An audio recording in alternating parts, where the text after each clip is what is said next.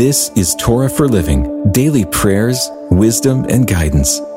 A reading of the daily devotional book written by Mark Lanier. We're sharing scripture and insights from the Torah, and today we continue in Exodus chapter 9, verses 27 through 35. Then Pharaoh sent and called Moses and Aaron and said to them, This time I have sinned. The Lord is in the right and I and my people are in the wrong. Plead with the Lord, for there has been enough of God's thunder and hail. I will let you go, and you shall stay no longer.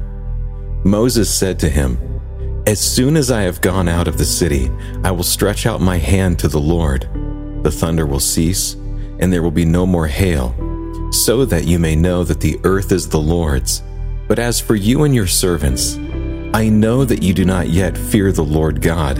So Moses went out of the city from Pharaoh and stretched out his hands to the Lord, and the thunder and the hail ceased, and the rain no longer poured upon the earth. But when Pharaoh saw that the rain and the hail and the thunder had ceased, he sinned yet again and hardened his heart, he and his servants. So the heart of Pharaoh was hardened and he did not let the people of Israel go, just as the Lord had spoken through Moses. In today's passage, one reads a critical fact about Pharaoh's actions. Pharaoh is taking actions that bring God's judgment on him and his people. Over and over in the larger narrative, we read that God hardened Pharaoh's heart. That is the cause for Pharaoh refusing God's command. Yet here we read that Pharaoh hardened his own heart as a part of his sin. So, which is it? Did God harden Pharaoh's heart, or did Pharaoh harden his own heart? Did God do it one day and then Pharaoh did it the next? The passage makes a clear point. It says that Pharaoh had sinned, and his sin hardened his heart. In a sense, we can also say that God hardened his heart because God made us in such a way that sin is destructive to us. Both aspects of the narrative are true, and there's an important lesson here.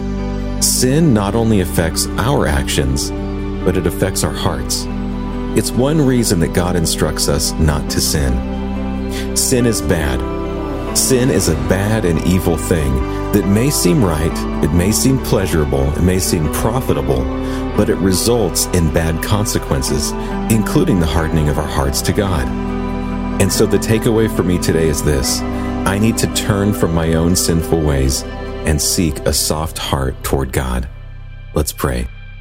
Lord, please forgive my sinful ways and soften my heart toward you. In your name, amen. This has been a reading of the daily devotional book, Torah for Living. It's written by Mark Lanier, author, lawyer, and founder of the Lanier Theological Library. You can find out more about the book in the show notes. And you can hear even more podcasts, watch videos, and read blogs and devotions that we hope will strengthen your faith right now at hopeondemand.com.